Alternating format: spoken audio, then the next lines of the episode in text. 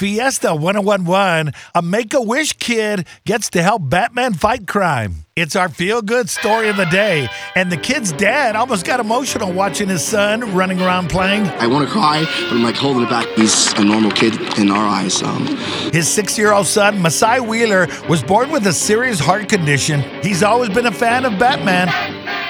He's got the spirit of a crime fighter.